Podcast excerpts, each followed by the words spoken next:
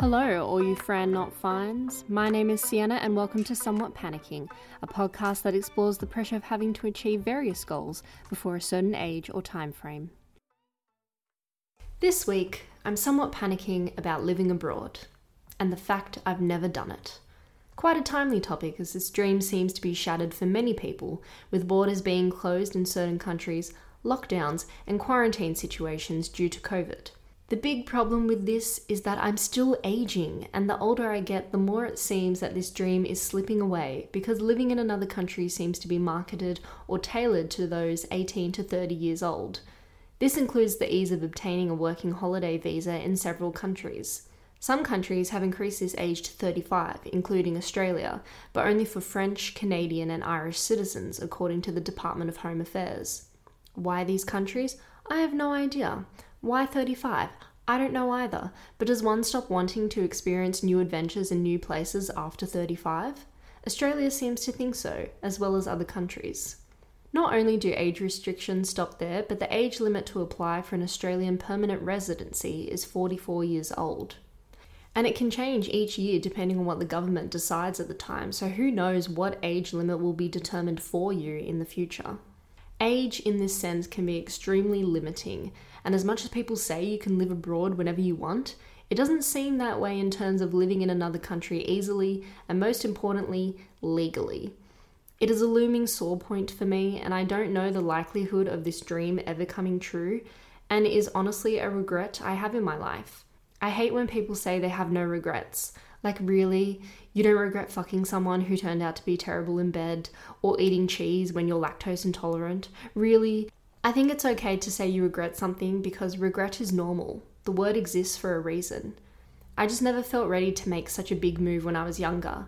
I didn't have the confidence, or the money, or the true desire as I may do now. Is it something I want to do because I'm always meeting people who have done it and I'm jealous of all the stories they get to tell and I think I should do the same? Or is it something deep within me that is striving for this change but being held back by other countries' governments that are literally telling me I'm too old? There are definitely pros and cons to living overseas. The Netflix show Emily in Paris, as it's supposed to be pronounced, paints a glossy picture of moving to a completely different country. Another woman I know, who also happens to be named Emily, moved to Australia from France when she was 25 years old. Now that she's 36, she can reflect on the ups and downs of living abroad, as well as having a lot to say about the Netflix show that stereotypes French people.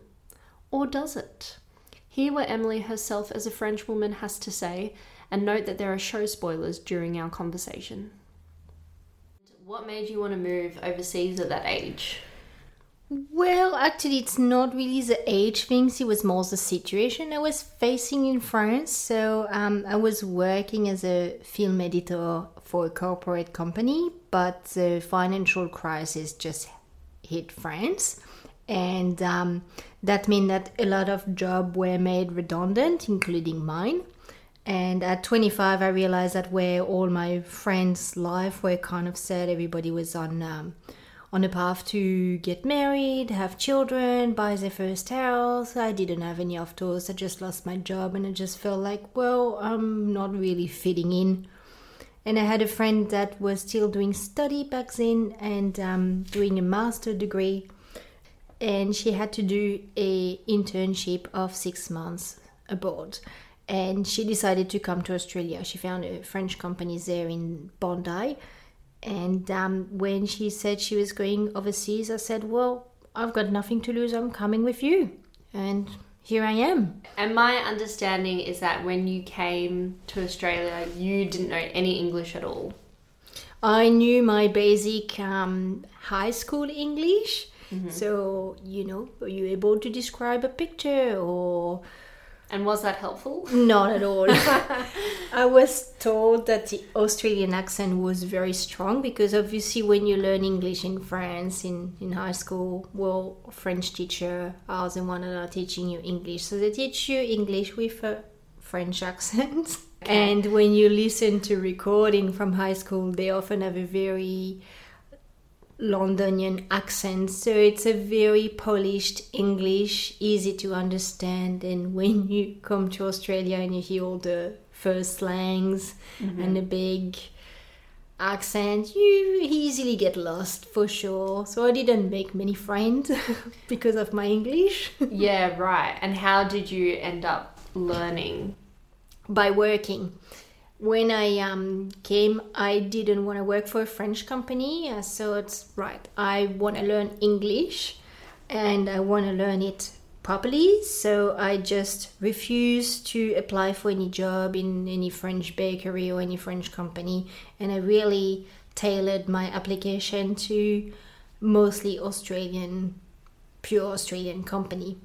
And uh, well, that didn't go well because it took me four months before I got my first job, beside doing 100 interviews. Yeah, and how were you even applying or doing interviews if you didn't know English that well? well, that was fun.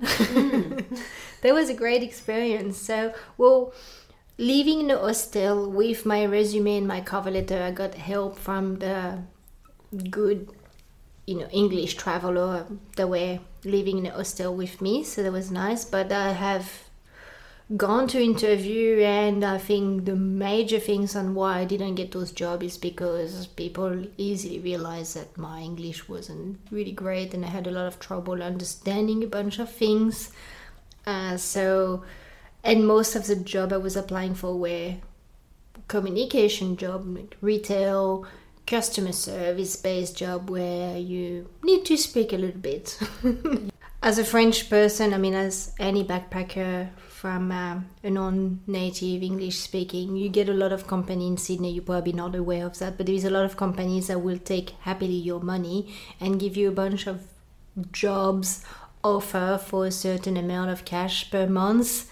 Um, so they make you feel special because those are advertised nowhere else where actually if you know how to use Gumtree, you have access to those same jobs.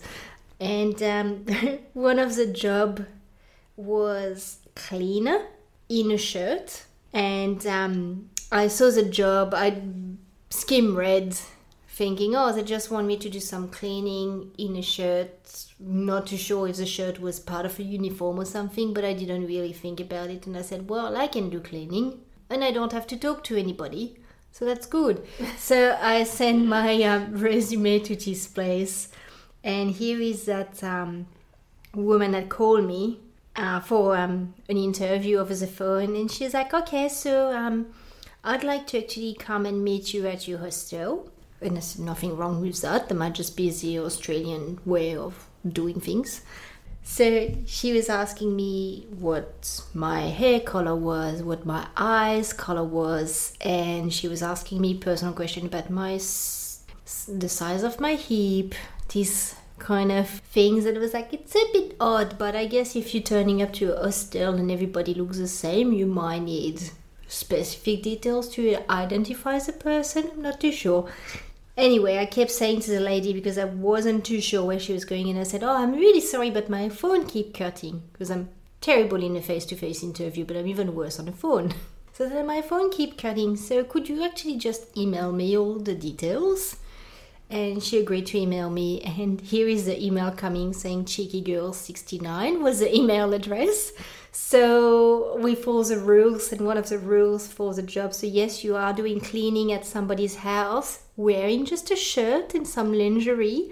And one of the Oh. rules was to obviously not have sex with the client. So the people that have those places just sit there and watch you dusting around in your underwear at their place, and that's what the job was. Oh, and did you do it out of interest? No, I didn't because I was like, oh my god, I hated myself for being so silly. Just like, okay, it makes sense now. That's why she wanted to know what's my breast size and hip size and all these things. And in France, is that just a thing where people ask you, like, what's your breast size and hip size for a job?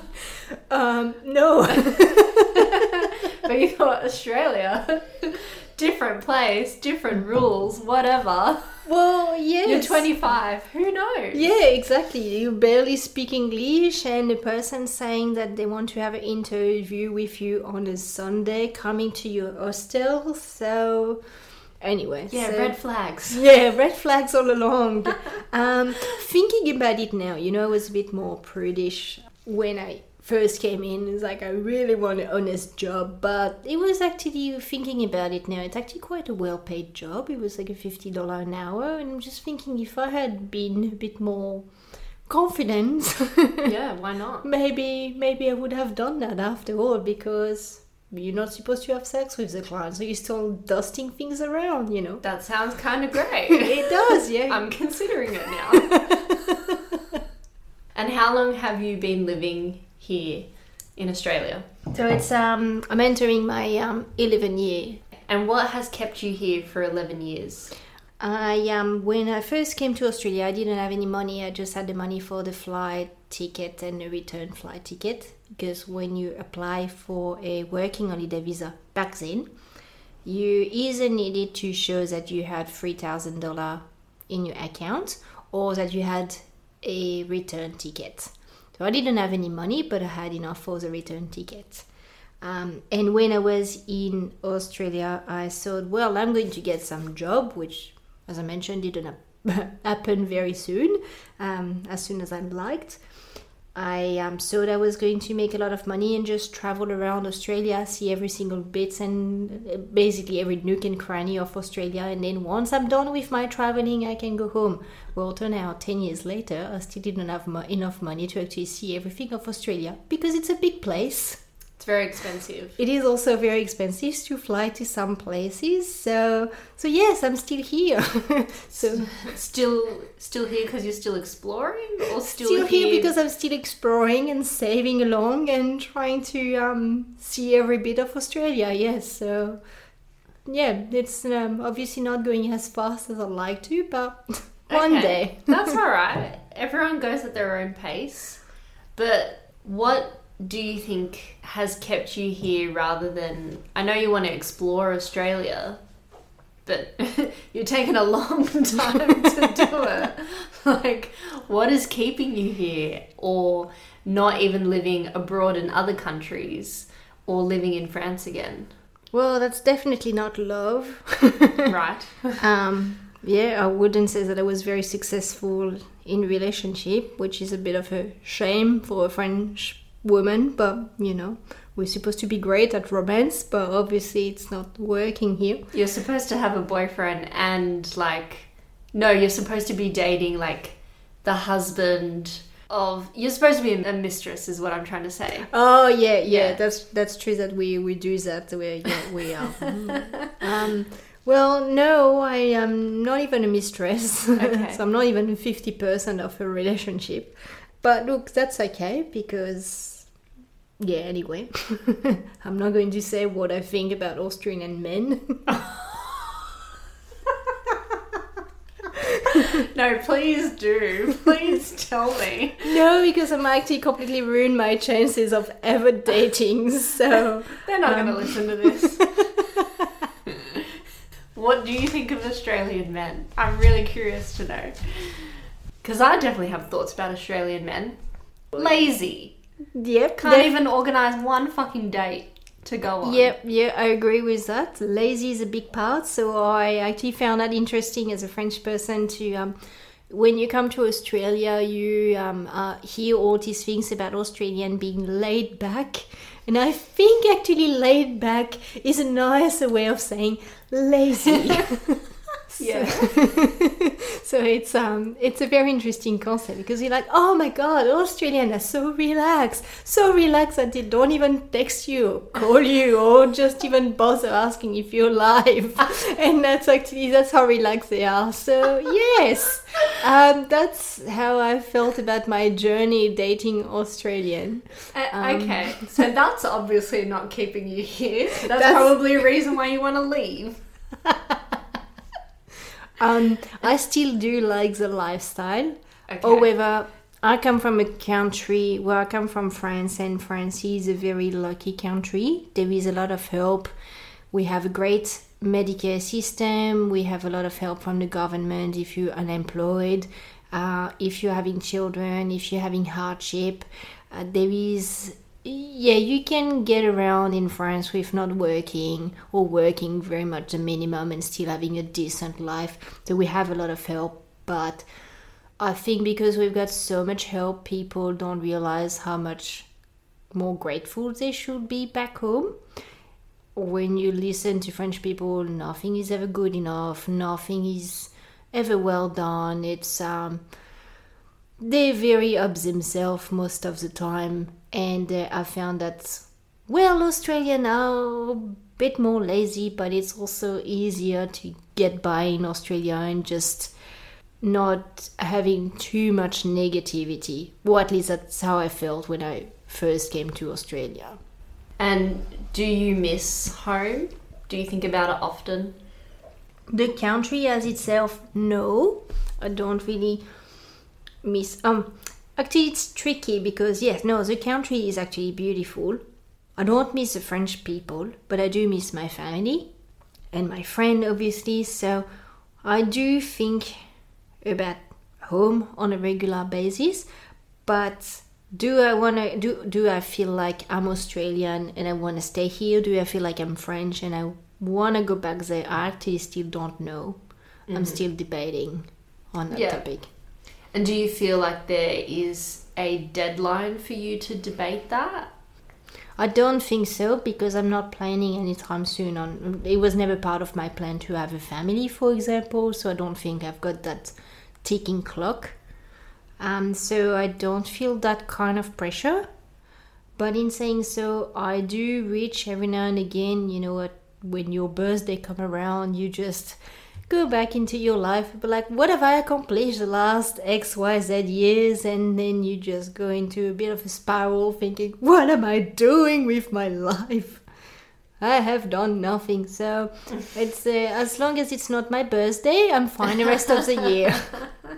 Now that you've been in australia for 11 years do you feel like you belong? Do you feel accepted I don't think I feel accepted as per se because, well, I still have my accent, which means that's something that people still question me about instead of just seeing me as another person. There is every time I meet somebody new, it's always, oh, where are you from? How long you've been here? Like, what are you doing here? I think that in people, the way that other people see me, they still see me as a French person instead of just a person traveling it doesn't matter where I come from. So I don't think I belong. Interesting that you'd stay somewhere for so long without that feeling of belonging. What do you think that's attributed to? When I was younger, we traveled a lot with my family and had to move out of places on a regular basis. So I, as a person, I never had that kind of feeling of having roots somewhere and I think that just carrying on as an adult, which means yes, I can just you know close everything tomorrow and fuck off in the next country, uh, but with no problem with that, not double guessing, but like what am I going to do with my life when I arrive and all these things, just being very embracing the unexpected there. But yeah, that means that wherever I go, I think I might never have that feeling of belonging, no matter what I do. I want to ask about your accent, or you probably think I have an accent. Like it just depends on your point of view. Yeah. Because you often kind of say to me, or even with this recording, you're like, no, I sound terrible. Like, people don't like my accent, or even things you do for work in terms of videos and being filmed, you're like, oh, people aren't just going to enjoy hearing me as a French person. Why do you feel that way? It's not really my accent. People are forgiving about having an accent, or depending what message you delivering to those people. So I know in my work I have a lot of customer service work to do, which means that sometimes you have to deliver the message of saying no to somebody, and that's where they will just speak on your accent because you know they just have nothing else to defend themselves and they're not appreciating you saying no to whatever they are their the question was. So they will just pick on the fact that, you know, just make you feel little because after all you're just another foreigner. I do know that I don't sound very appealing, but it's just my personal opinion. I know that I listen to a lot of podcasts or other when you watch movies where there is French actress like Marion Cotillard or Melanie Laurent, they have that very um, seductive French tone that is a bit more sensual, like hello, let's talk about the weather. I don't know. Anything, but you know, they have that really. It's raining. That's the thing, yeah. You know, you watch uh, even well, you watch the movie. Um, what was it? Um, one of the um, Dark Knight um, movie where there is Marion Cotillard in it, and even so, she's delivering that message of being a horrible villain in the movie. She still does it with just that very sexy voice. Mm. Like, I was a child escaping from the cave, like something like this along Yeah. those line. And yeah, I don't sound sound like. I just be like, yeah, I was a child escaping from the cave. But apart from customers who I guess are unhappy with the service for whatever reason and want to pick on your accent because that's something that they can belittle you with, mm-hmm. have you felt being in another country that it is kind of picked on or pointed out? Well, the accent. Well, yes, there is a couple of anecdotes I have where I was picked on. I think my culture is also constantly picked on. So, for example, as a French person, you are expected to like cheese, but I actually have a turophobia, which is a fear of cheese. Uh, which doesn't really go along with being French. So it's only mild. There is some cheese I don't mind the look of, but there is other cheese that I'm completely scared of. But let's not go in details. But for example, as a French person, I don't like camembert. So camembert is one of those cheese that I'm actually afraid of. I can't So- explain it. What do you mean I'm afraid of? Like you can't even Uh, look at it, you can't touch it. I yeah I um yeah have a very odd relationship with some cheese, exclu- including a lot of strong cheese. And for example, well, if you use a knife and you cut yourself a piece of that camembert and hand me the knife to for me to cut myself a piece of bread or something, I will not touch a knife. And obviously, I've been in a lot of um, social contexts where you go to a housewarming party or somebody else's party, and there is always that lovely person that just thinking they're doing great and they want you to feel included because you they're thinking you probably miss home, and they bring you a camembert. Just like I thought about you, and I just bought this piece of cheese that you know, so you can feel included and feel home and feel like. And yeah, no, that's not going very well with me. So often I'm just like, just ignore me, just um, just ignore that I'm French, please. Yeah, please, please don't bring up my Frenchness. yeah, exactly. So And I guess when you're living somewhere else, yeah, you might miss home or whatever, but you don't want to go all the way overseas to have something you could have had at home, exactly. essentially. Like, whenever I go overseas and I meet another Australian, I'm like, fuck, I could have just met you at home. Like, I don't want to talk to you. Well, that's what I tried to explain to the hostel um, receptionist I lived in for a few months when I came to Australia, as um, because I was not finding a house easily or a share house easily because of well my um my English and my very little understanding of the culture to start with. I stayed in a hostel for nine months and um, the receptionist was nice enough to basically leave me a dorm room for myself. But every now and again, when there was a new French person, she would just put that French person with me in that room, and she would just tell me, "Oh, I just put it X Y Z in your room, so you have somebody to talk to." I do get where she came from, but that was also really annoying because the last things I wanted to do in Australia is to hang out with French people. What's the best thing about living overseas? Living abroad. Um, surprisingly, to me, it's actually not belonging.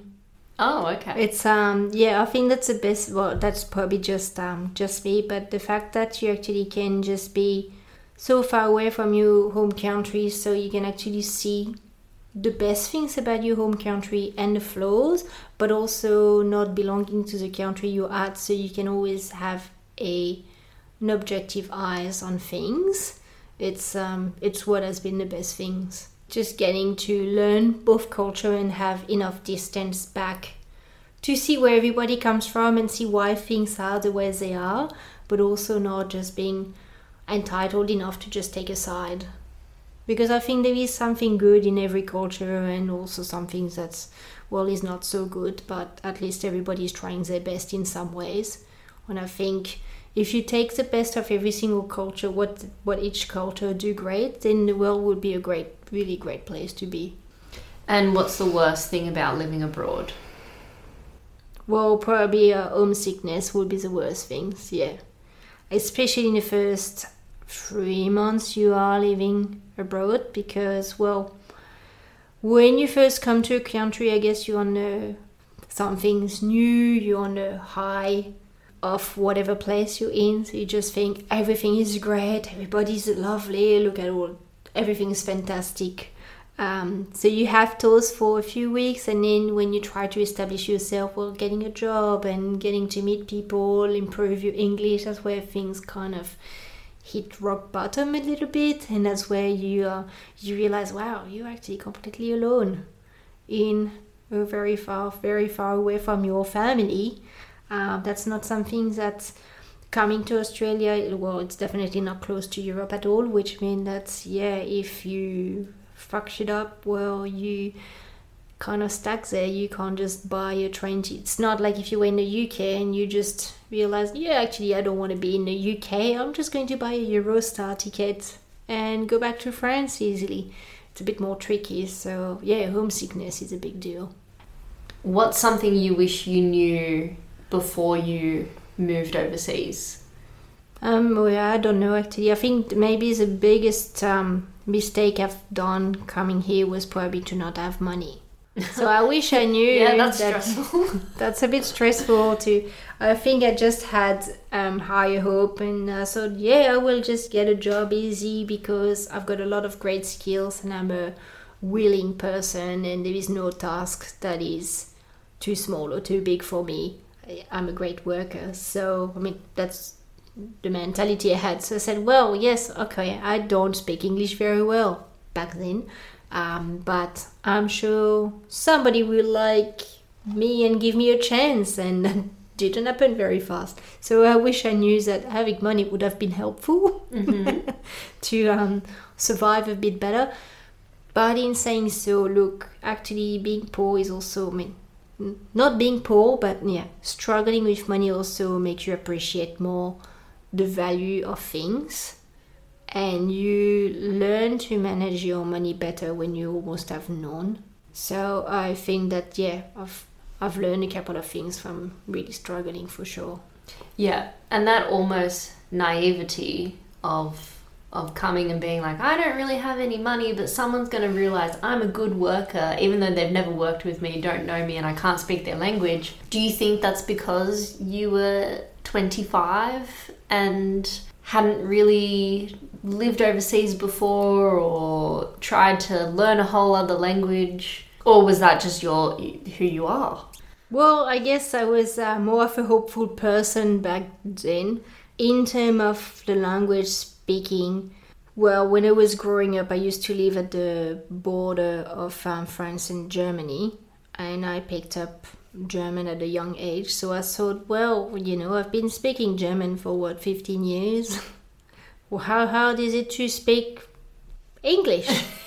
you know? It's just, Yeah. um, and again, I had the basic English. What really I struggled with were all the slangs and all the things that people say, but that you will never see in a textbook. Um, so I'm a willing person, so I've been in a lot of odd situation in France where I've always found my way out, um, rather fast and slow. So I just thought, well, no challenge is too small or too big for me. I'm sure I will come in due time, make my um, make my way. But yes, homesickness hit before I got my first job. This this kind of things. But you know, looking back, it was ten years ago, and ten years later, I'm still here. I'm a permanent resident, so I did make my way to where I am now. So I have a stable job. My English, I wouldn't say it's perfect, but I can It's talk amazing. about geopolitics if I want to. Probably not now, but yeah Another time. another time another podcast so so yes i think you know i've again i've made my way up Yeah. No, you've done amazingly well. Your English is amazing. My French is très terrible or whatever. You're like, I'm gonna punch you in the face. It's so wrong. no that's fine it's uh it's tolerable but but speaking of trying to speak French and embracing that whole French culture, let's talk about Emily in Paris, the famous Netflix uh, TV show. First of all, did you know it was supposed to be pronounced that way when you read Emily in Paris, as I would read Emily in Paris? Did you read as Emily in Paris because you're French? no No, okay. I, I read it the, the, the good English way, Emily in Paris, because well, that's an American girl that is coming to Paris, and it's mainly speaking English in the TV show. So I thought that's what it's supposed to be pronounced. Yes, as did I. I didn't. Well, I never call Paris Patty because I would feel like a wanker, and Yeah, and you should. and you should, and I do. But now you are you are Emily, not in Patty.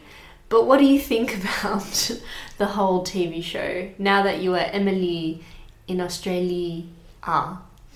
Oh, actually, in Australia was pretty good. Yeah, because that's how we say it. Oh, okay. I didn't Uh, realize. Yeah, so yeah, good job on that one. Uh, look, the, look, I watch the TV show like most people because, well, well, I read the little synopsis in the TV show and I thought, oh, something about French people. What sort of stereotype did they come with to describe the French? And uh, I watched the first episode and I realized that you know quite a quite a few of the stereotypes are a bit spot on. There is a lot of situation I'm seeing in the TV shows that on top of my head I will be thinking, oh, I've got this friend who was in that situation. I've got this friend that was somebody's mistress at work. I've got this whatever. I felt that it was quite funny. Uh, I heard that the French people didn't really enjoy the TV show, but then do they enjoy anything anyway? Here is the question. Apparently, cheese and love making. yeah, that's true. Uh, but it's true that in France, for them, it's funny to make fun of everybody else. But if somebody make fun of them, oh, it's a big no-no there. Okay, so we're a bit better than that. So they have a little bit of a hard time to understand humor from an overseas perspective. So, so I can see why it made such a controversy. Uh, but personally, I did enjoy it. I didn't learn anything new from it. Like it was not mind blowing that I was like, "Wow, I can id- identify to that person." Not at all. But it was something that you know you happily watch without thinking too much. Um, when you have a long day at work and you just really don't want to socialize with anybody and don't think too much about anything depressing or COVID, for example. Mm. Yeah, this was just a nice entertainment that didn't have any purpose. Yeah, I think that was the charm of it, that it was kind of so bad that it was good. It mm. was painting Paris in particular in, in such a light that Very glamorous for sure. very glamorous. You'd never get catcalled. There's no like smell of piss on the streets. There's no garbage or whatever. Like, and is it like that? I mean, I have a memory of Paris because I have been there, and I remember one street which was explained to me was where they hold the biggest flea market in Europe. Yeah, Just smelt like piss, and there was just I know the garbage everywhere. Yeah, so it is true that in the TV show, the Paris they're showing is very glamorous, but I think they made it glamorous because it's from the point of view of the American young girl. And the same way I felt when I came to Australia. Everything was pink and rainbow, and all the buildings were just amazing, and all the architecture and everything was just fascinating to me when I first came to Sydney. So I can see why she felt this way about the city. But it is true that Paris is a lot more diverse than what they care to show in the show. So I understand why it's portrayed that way in the TV show. I don't think it is a Paris that is really relatable to as a French person, but it could be something that will potentially um, make of people, foreigner people, Australian people, anybody that hasn't been in Paris want to go there to just experience that glamorous feel. Mm. Because it is, it is a really pretty city. It is really well constructed. If you walk down the Champs Elysees or the Versailles Garden, all these places are just really pretty, well designed. There is so much history to just grab. It's it is really beautiful. As I was watching it, I was like, wow, I want to go to Paris. And then part of my mind was like, you've been to Paris. I was like, but not this Paris. Where, you know, she's like, she's fucking French people, and you know the the guy she likes owns a restaurant. She's eating there, and like I didn't experience that Paris. I was there for like a night or two, totally probably obnoxious, just like her character, in which you don't speak French, but you just expect everybody to get what you're saying because you know you're a tourist and you're you're helping with their economy so whatever Yeah, it, it is um it is true that there is that arrogance from that character who is just coming and speaking English. But from my um few years in Australia, I know that when I first came here and started to talk to people when I started to speak English a bit better and ask well people from the UK or people from wherever in the world because you meet a lot of you have a lot of diversity in Australia. People will always say, "Oh, Paris was horrible. The French was the worst. Not helpful. I was lost. Nobody helped me. They hate speaking English. Blah blah blah." And it's true that it is a characteristic that followed French people for a long time, but they have made a lot of effort, and I could see that from going back the few times I've been going back and going into restaurant in Paris while I was waiting for a couple of friends I was visiting there, and um, it's true that you know waiter at restaurant were a bit more understanding and really trying to speak English with the English couple or the German couple that were tourists there. So I think that French people are finally making an effort to really be better with the English language skills. And do you think that's a good thing? Because part of me is like, especially when you came from France to an English speaking country and you didn't really know English, but you really like threw yourself in there to try and learn. I mean, now if you've got an iPhone, it automatically has like a translate app. And it's so much easier to speak to people without actually having to learn what you're saying and mm. learn the customs and whatever. So, do you think it's a good thing that French people are trying to speak English more, or do you think it's overall a loss of the beauty of having a language that you kind of not force, but people need to learn if they really want to be there and, and embrace France? Um, I think the ways that we speak English will never be the ways that Germans speaking, speak English, for example, or that um, um, Scandinavian country really speak English. Like they both fluent in both language. What I think is great is that French people are making an effort, but is it going to be such a big language that people are going to speak it fluently? Not at all. I don't think so. But it is nice that yes, for the economy, I think France has a fairly bad reputation in terms of um, how they're welcoming foreigner people. I think for the economy of the country, and for what we could share with the world in terms of our history and our design, our literature, it is good that we are opening up and not just feeling like we're so exclusive and uptight um, that we're just making it, the life of everybody harder if they want to come and live in France. What I also took away from the show when I was watching it, because as you as you're watching it and you become really immersed in the show, you just believe everything that's kind of fed to you and what's on the screen. Mm. So when um, Emily shows up for work at like eight thirty and has to wait two hours because everybody shows up at ten thirty, is that real? Can you? Does work start at ten thirty there? No, I mean it's it, again it's really depend what sort of job you're doing. So the the place where she's at is very niche. It's a marketing agency for luxury product um, in Paris. So I believe that they probably belong to their own rules in terms of time. But when I was working in retail or in hospitality, you have the good old 8 a.m. start, if not earlier. And I think what's not really portrayed well is yes, maybe those people start later, but that doesn't mean they will leave early. Because mm-hmm. there is a lot of places, yes, maybe you have the 10 a.m. start, but you're not going to be at home by 2.30. Right. It's really unlikely.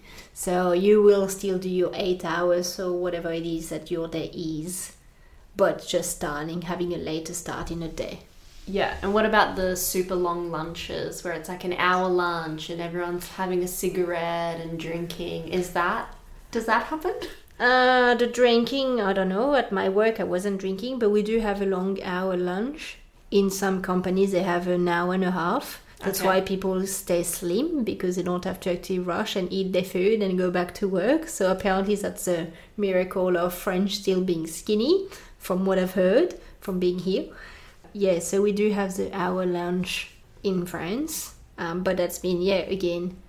It's not because you have that hour lunch that you're going to finish your work early.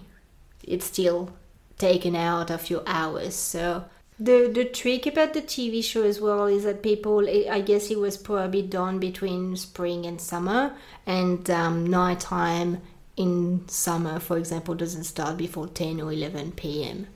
So it's kind of misleading because you don't see any nighttime. It's daylight when they're leaving, which means that yes, you know, you feel like oh, people are leaving early, but not at all Mm. because our day are longer in summer. Yeah, right. That's a really good point. Because here it's like nighttime. Yeah. At seven thirty, yeah, or Yeah, something, you know, in yeah. summertime, yeah. yeah, and if you're still at work at that time, what, what are you doing? Like, Yeah, Why are you there? Yeah. It's nighttime. You should be at home. Yeah, exactly. Mm. So it's definitely showing also a glamorous Paris side where it's always sunny. So yes, definitely been shot between spring, summertime. Because winter, Paris is mainly a raining city, the same way that we say that about London. So there is not much sun always happening there. I mean, it has changed with all the heat wave. we have more sun now. Yeah, it was always a sunny disposition. It, it was very glamorous again. Yeah. So. And what about the whole mistress aspect of it? How often are French women a mistress? Is that a common thing? Is that a French thing? Wh- what do you think about it? I wouldn't say it's a French thing. So I would say that affair happen everywhere around the world. I would say that um, I've known a couple of people that were, you know, at work dating the manager or got the promotion because of somebody's being mistress. So it's um, it's not uncommon, but is it a typical French things? I don't know. I don't think so. It could be something that you can see in other culture. I know that as a French person, I know a lot of people overseas are thinking France is a country of love. To French people, the country of love is Italy. In Italy, when you know Italian people, there is a lot of affair. It, it feels like as a French person, you have a lot more affairs happening in within Italy. But it is true that in that watching the TV show as a foreigner person, you might think that French have a thing for complicated relationship and being somebody's mistress or having a double game somewhere but I wouldn't say it's a cultural thing particularly. I just think that just it's um it's a everywhere thing. And and I just remember one really specific line from the show where the French guy that Emily's been sleeping with. Um, Which one is a few? There's a few. Yeah, that's true. Go, Emily. Um, the one who she meets in a restaurant, and he like they they start sleeping together, but he like she realizes he's like a massive um asshole. The snob. Yeah, yeah, the snob The teacher, yeah. Yeah, and he's like, I love American pussy, and I'm not gonna go have a shower. I want, I want the taste of you on me. Is that typical of French men? From my own personal experience with French men when I was back there, no, that doesn't happen. But then that was just my own experience with my handful of French boyfriend I had. Mm-hmm. Or there is a lot of, um, you know, flirting and sexy time happening, and you're like, oh no, I have to go to work. Oh, I have to just go as I am and be on gross. But I think that's what you guys call the walk of shame when you just, you know, come out of uh, a weekend where you didn't expect meeting someone underwear and you just end up at somebody's house and you Yeah. just walk shamefully back home. Yeah. Yeah, is the walk of shame a phrase in France, or is it No. like the walk of uh, congratulatory? No, um, neither. No, there is no such things as a walk of shame or congratulatory things. It's Yeah. um, the walk of shame is something I heard here. Yeah, oh, Yeah, how yeah. interesting. Because it's like, why should anyone feel shameful about that? I want to ask as well with the show when Emily sleeps with a 17 year old and his his mother. What the fuck is that? Hey.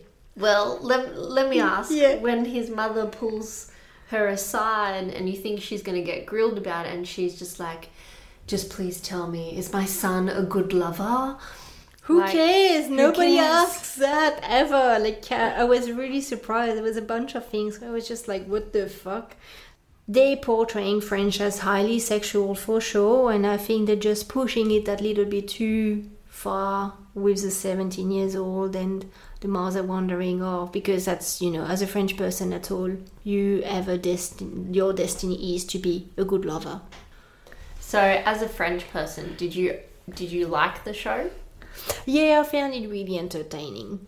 But I don't know enough about the American culture to know do they really start their work? Everybody start their work at 8 a.m. Do they really are so on point with Instagram and social media and um, all these things? But I do believe that she was also a stereotype as much as the French were a stereotype. An article on mamamia.com.au written by Michelle Rogo titled Thanks Social Media, You Told Me to Follow My Dreams and Now My Life Sucks highlights an Australian woman's experience of moving herself and her family to Europe at 45 years old. She notes, and then the holiday was over. Our bank account dwindled and we hadn't found work. So here I am in my beautiful apartment in a beautiful village in a beautiful country, terribly, heart wrenchingly lonely. My kids are happy and at school every day, and my husband has found some part time work, but we're flat broke. And let's not get into what that does to a marriage, we're barely talking. But I don't want to go back. Not yet, maybe not ever. Because I came here with my family to achieve something. I'm here to learn not just the obvious things like language and driving on the wrong side of the bloody road, but deeper, meaningful lessons.